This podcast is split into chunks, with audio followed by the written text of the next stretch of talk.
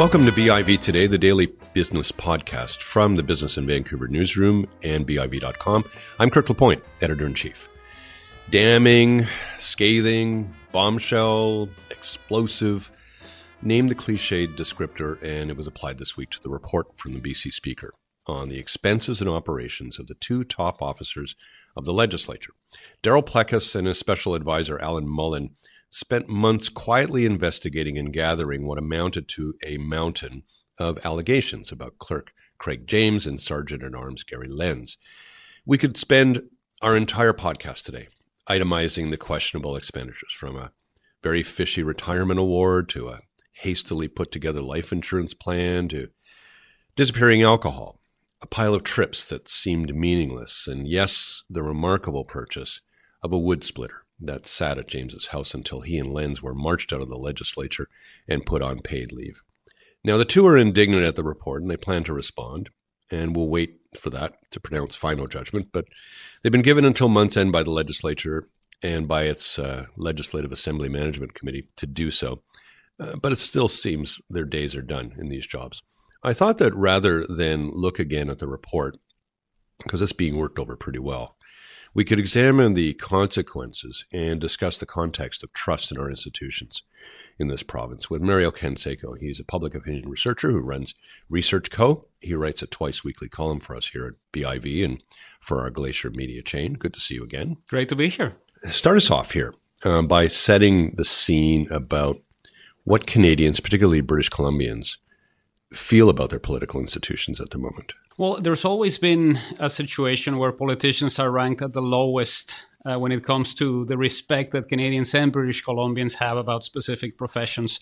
Uh, they do a little bit better than car salespeople. They do worse than pollsters. Uh, they do worse than many other journalists. Uh, journalists do a little bit better. Uh, which is good. I mean, yeah, okay. it's an interesting scenario, but there's not a lot of respect. I think what we see is a little bit of this polarization that is uh, also happening in other places. Mm-hmm. Uh, I think we get we can gauge from the early reaction on, on social media to the latest report. Uh, it's vindication for the NDP. It's the BC Liberals saying it's not our fault there's a lot of back and forth as far as uh, who you support, and that definitely tints the way in which you look at the scandal. How do things measure up in British Columbia specifically, though, vis-a-vis the rest of the country? Uh, uh, this is not the first scandal we've pronounced upon here. Um, is the public just getting a little desensitized to all these things, or, or, or does it get deepening?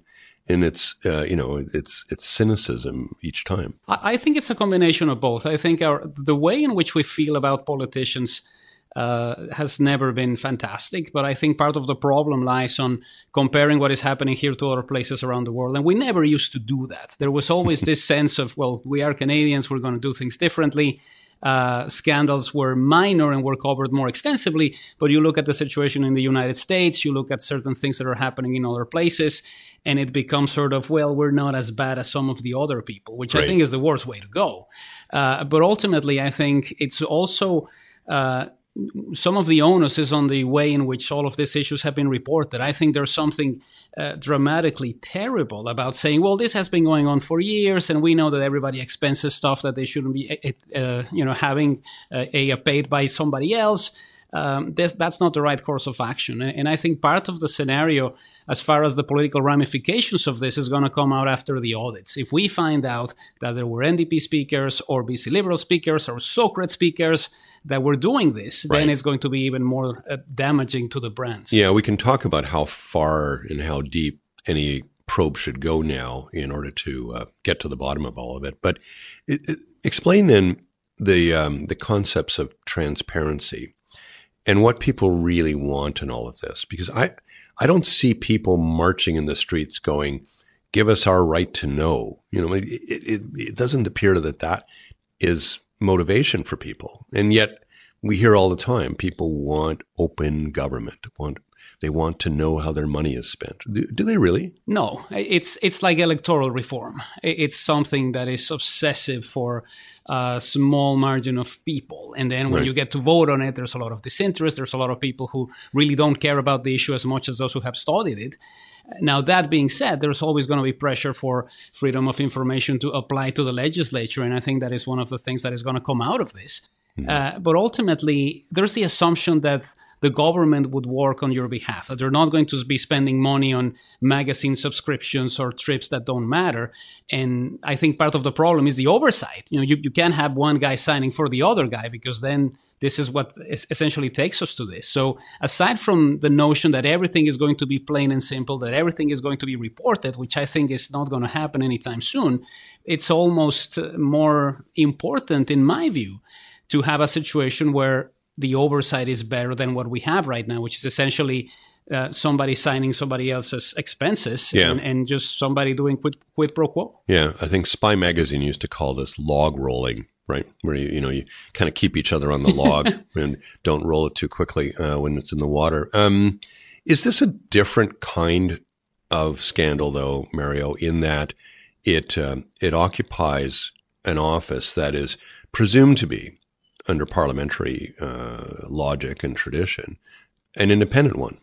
It's not supposed to be partisan. Absolutely. This is this is part of the problem. The fact that you find on the 76 page report certain references to what somebody knows about a specific political party, that is definitely not the right course of action. You're supposed to be completely devoid of any sort of connection with the parties. Right. I think this also goes to the reporters uh, that uh, essentially cover that legislature. There's a lot of coziness. There's a lot of discussions about how things are happening.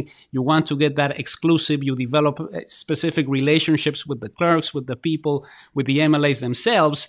And then you don't report on them that well. I think the biggest example of this was the Ken Boessenkool uh, uh, incident of concern, as it was called by a former premier, Yeah. uh, which we found out about a couple of weeks later, even though it happened in front of a bunch of reporters. So there's something to be said about the way this has been covered as well. Yeah, I mean, I've, I've worked in Ottawa and, and, and I've been around the legislature in Toronto. Um, I haven't been around the one in Victoria. This is as close as I've come to it um, as a journalist. Um, do you perceive it to be different than other legislatures in the country in terms of coziness and cuddliness? Well, I, I, I do think part of the reason for this was the dominance of the BC Liberals. There were people who spent 16 years there, maybe more. Right. So you start to develop those relationships. You, you, you get into this rut of nothing is going to change. The government will be like this forever. Let's just make the best out of it. And this is how you get to these abuses. This is how you get people to say, it's okay. We've been signing these expenses for years. You're new to this, Mr. Plecas. Just play the game the way your other predecessors have also played it before. And, and there's, there was a moment when he says, well, this isn't the right course of action. And, you know, there's been some criticism that he didn't speak immediately. Well, Well, at least he's speaking now. Yeah, and so that, that makes some sense uh, as a as a segue then to take a look at the various parts of this puzzle and try to understand the consequences for it, because because I am still curious about the speaker's conduct in all of this. Um, I think I've heard it described as entrapment pretty well. That he played along with this, he played along and played along, and, and somehow you know he he was spending money too all the way along in all of this in order to, I guess, wonder if in fact this was really as weird as it seemed. And uh, and eventually, when he when he and Alan Mullen concluded they had enough, they that was it, you know, and, and out these guys were marched. Um, but what what do you think it it displays about the speaker in this case here, the specific guy, Darryl Plecas? Well, I think it would have been practically impossible to come out and say these things a week after he was appointed uh, Right. because we were in a wobbly situation. The government could have fallen at any point. There was a lot of criticism from the BC Liberals because he suddenly switched sides and decided to sit as a speaker in an independent fashion. Right. It would have been very and they were difficult. ho- they were hostile as anything, Right. to that, right? If Yeah. he comes out and says there's a lot of corruption in this house, who knows if the government would still be there? So Yeah. I think that might be one of the reasons to to wait and see. And did the hiring of Alan Mullen, in a sense, give him, um, you know, first of all, time and a little bit of distance from it in order to say, you know, I, I put this guy on the case. He spent a lot of his hours investigating and investigating, and I can then take his report as a confidant and then act upon it. So does he? I guess what I'm wondering is, does he emerge from this um, relatively unscathed? I would say so. We haven't heard a lot of uh, ramblings about the recall election that was supposed to happen because Yeah. BC Liberals, in his writing, are dissatisfied that they voted for somebody who doesn't represent them anymore. So I think that's died down. Mm-hmm. Uh, I think ultimately we need to figure out what is going to happen afterwards. Once the audits come in, once we figure out how much money was spent, and once we have different guidelines, I think that's going to be the major uh, victory for all of this to make mm-hmm. sure that this doesn't happen again. I don't think it's a question of going back 40 years. I mean, we could go back to Amor De Cosmos and he maybe didn't expense something that he should have. Uh, that's not going to be good. I think it's more about focusing on the future and saying uh, we should make this more clear for people, and we definitely should bring the MLAs into this. it's it's just unfathomable that we have a freedom of information uh, law that doesn't apply to people who are spending the taxpayer money. Yeah, and of course, um, legislators have been uh, quite um, how would I put it? Well, they've had interesting approaches over the generations with uh, freedom of information law and excluding themselves from it uh, in the main around all of it. And of course, MLAs have to post their expenses, but that doesn't necessarily get to the bottom of how it is they're spending their money. Um, as far as the NDP goes, there was um, they've been careful about not being too smug about this in the last number of days. In a way, it felt as if they're almost saying like, "Let the public have the outrage and and vent, and we're just going to we're just going to sit back here and, and, do all this. They have to be careful here, right? They, they can't appear to be too much uh, in and of themselves. I would say they learned from uh, the mistakes of how they handled the quick win situation. Right. That was a moment that was pivotal. That was a moment where a lot of people said, "We're going to win the next election. We're just going to hammer the government consistently and talk about how they don't care about ethnic minorities and so on." I think they spiked the ball five yards away from the end zone, and right. that was problematic. So I think more than anything, it's more about we are the government. We're going to continue to do things differently, and we're not going to essentially parade this as a victory. No, they can't do a ceremonial dance in the end zone either. In this case, right? know, to keep keep with the football analogy. Um, well, then, but that brings us, of course, to the liberals and what this really means for them. Uh, and I, have heard a range of views this week around um, how disastrous this seems to be for them, um, how much, though, this is also an opportunity for the party to reshape itself in a hurry. I, I was quite taken by the fact that Mary Polak did not seem to push back at all around the public release of the of the report, um, its exploration as quickly as possible. Uh, I mean, I I heard that committee meeting the other day, and it sounded as if she was right on board uh, in all of it. So, what do you think is the consequence here for the Liberals? Well, I think it depends on, on how big the scandal is. If we go back to Linda Reid's expenses when she was Speaker, I think there will be a, a very big comparison between the way the Speaker is working under an NDP government and the way the Speaker worked under a BC Liberal government. So I think that's probably one of the most detrimental things that, that can happen. Then Nanaimo by election is happening in a few weeks. It's going to be oh, it's next well, week, days. and we're, yes, we're, exactly. The voting's taking place now. It's it's happening within a week, so yeah. it, it's it's an interesting scenario as far as they were expecting this to be a good opportunity to rebrand, to essentially bring down the government. Uh, I don't think it's going to be that easy, particularly because of everything that is happening here. Uh, but I do think it's an opportunity for them to say, we're going to take a more proactive role. We acknowledge the mistakes of the past. You can pin this on Andrew Wilkinson's predecessor and everybody else who worked for right. him and essentially say we are going to be open and we're going to post our expenses and we're going to take the first step in trying to do things differently. Okay. I think that's the only way to essentially bring them back into the fold. And yet, that proactivity is actually reactivity, no matter how you cut it. Um, they have some real, well, they have a quandary here um, because it it is going to get pinned on them as time goes on. Any auditor is going to take a look at at least the recent years, and those recent years are mainly liberal years in all of this. So, if you're Andrew Wilkinson, you know you you you know you just said that he has to do some things here. What do you think this is going to ultimately help us understand in the way that he wishes to lead this party? I think they need to rebuild around the idea that they're going to be a more open government. You know, one of the problems that I think they had under Christy Clark was a lot of people were sort of sick of her style, sick of her smugness. There was a problem in connecting with a lot of people who maybe were happy with the way things were going in 2013, but weren't that happy in 2017. So It's more about trying to build bridges, trying to make sure that the voters who are sort of on the fence right now and maybe are not happy with what the NDP has been doing can come back into a party that is going to be transparent and open. And the only way to do that is to be transparent and open yourself. So if the NDP do not necessarily reform things like freedom of information law, um, the uh, uh, transparency of the speaker's office, uh, um, you know, open accounts around uh, MLAs so that we understand their, you know, their behavior in a certain way.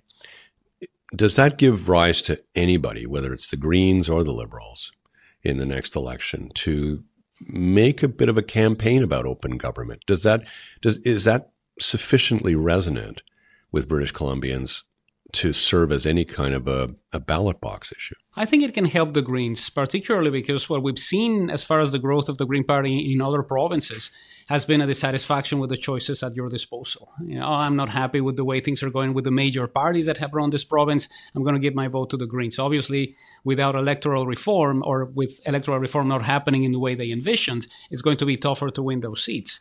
Uh, but you don't want to be seen as a party that is blocking freedom of information. And I think it's it's really important for the three parties to try to figure out how they approach this once all the audits come in. Yeah. Uh, whoever decides uh, that there, there should be some sort of secrecy behind all of these things after everything that we've gone through, after those 76 pages, is going to be on the wrong side of history. Well, the only thing that I wonder about in this is um, the two men in question, uh, Craig James and Gary Lenz when they issued their statement on Monday night, what they seemed to be also suggesting was that the process by which they are being discredited um, was was a deeply unfair one. That they had um, they had reason to uh, be afforded an opportunity to respond and respond, I, I presume, in some privacy, so that this didn't air the way that it did. Can we fault anybody in the process of all of this, or or was it the only way that it could have gone on this way? I think it's the only way. Uh, partly because you would have been in a situation similar to the one that is described in detail in the report. Oh, it's fine. Don't worry. This is not a problem. There's no need to go to the press with this. There's no need to talk to anybody. This is the way it's always been done. You're the new guy here, so you're going to have to abide by the guidelines that that existed before. Now, mm-hmm. that being said, I think it was a very smart uh, statement from them. I think they're being advised by people who are very professional. And ultimately, it's going to come down to the question of criminality, which is not what this is about. They yeah. can always say, we did what we could, and there's nothing here that says that what we did is illegal. It might be immoral, it might be vomit inducing, as Mr. Plecas said, mm-hmm. but it's not something that is criminal. So there's no justification for this termination we had a situation where employees that were close to the legislature got a major payout uh, after a situation uh, yeah. that was deemed criminal. So it's yeah. going to be tough. I and, think that's the worst possible scenario. Here. Yeah, and, and I, you can't necessarily predict the outcome in this case. But is there any way at all they get their jobs back and can operate? No. Yeah. I, I think. So, yeah. so I mean, it, it's it's like gone past that point. So now are we into the realm where if there's not criminality, if there, if the special prosecutors in the RCMP don't see the necessity of, of charging them, um, is it, are we then looking at, uh, at a payout? We're looking at a lawsuit. I think this is going to take a, lot, a couple of years. They'll lot. say we didn't do anything that merited this type of situation. Right. The fact that this has been aired out in the media has made it impossible for us to hold a job. So we are looking for some sort of emolument for our for our troubles. Could could it have been fixed internally? Could could Darryl Plecas, uh, with the help of Alan Mullen, perhaps with the help of the Legislative Assembly Committee, have examined all of this, recognized that there were things that were offside, and basically worked inside the system to fix it and retain James and Lenz? Is that going to be part of the overall discussion you think that we have in the time ahead with any possible litigation? I think it will be. But if we go back to the first three months after the NDP government, with the assistance of the Greens, uh, took office, we were talking about a snap election. We were talking about voting in the summer. We were talking about somebody getting the flu, and, and then we had a new election. Christy Yeah. Clark was still the leader. Yeah. So in those three months, Well, we could still have one if we still have one if the NDP loses in the Nanaimo, or if if some reason Darryl Plecas comes under, um, you know, a, a great deal of uh, illumination about a problem, and then he has to step aside. I mean, there's all kinds of ways that mathematically we get ourselves dragged into an election. Do you think, though, that um, now that the NDP might be even better positioned to run this spring? I think they are. You know, there's definitely still a little bit of satisfaction with some of the policies that they've taken. Uh, I think this takes away from the three day scandal of how difficult it is to file a form and say that you're not a speculator. uh, depending on what happens in Nanaimo, I think they'll be better positioned as well. I mean, they're still getting that seat back, and we're in the same scenario that we were before. Uh, but it's more about trying to appeal to the voters who are dissatisfied and disenchanted with the whiff of corruption. And I think this definitely plays into their strengths. Always a good conversation, Mario. Thanks a lot for coming in. My pleasure. Thank you. Mario Canseco, he's the president of Research Co. I'm Kirk LaPointe, editor in chief of BIV, and this has been BIV Today. Thanks a lot for listening. We'll see you next time.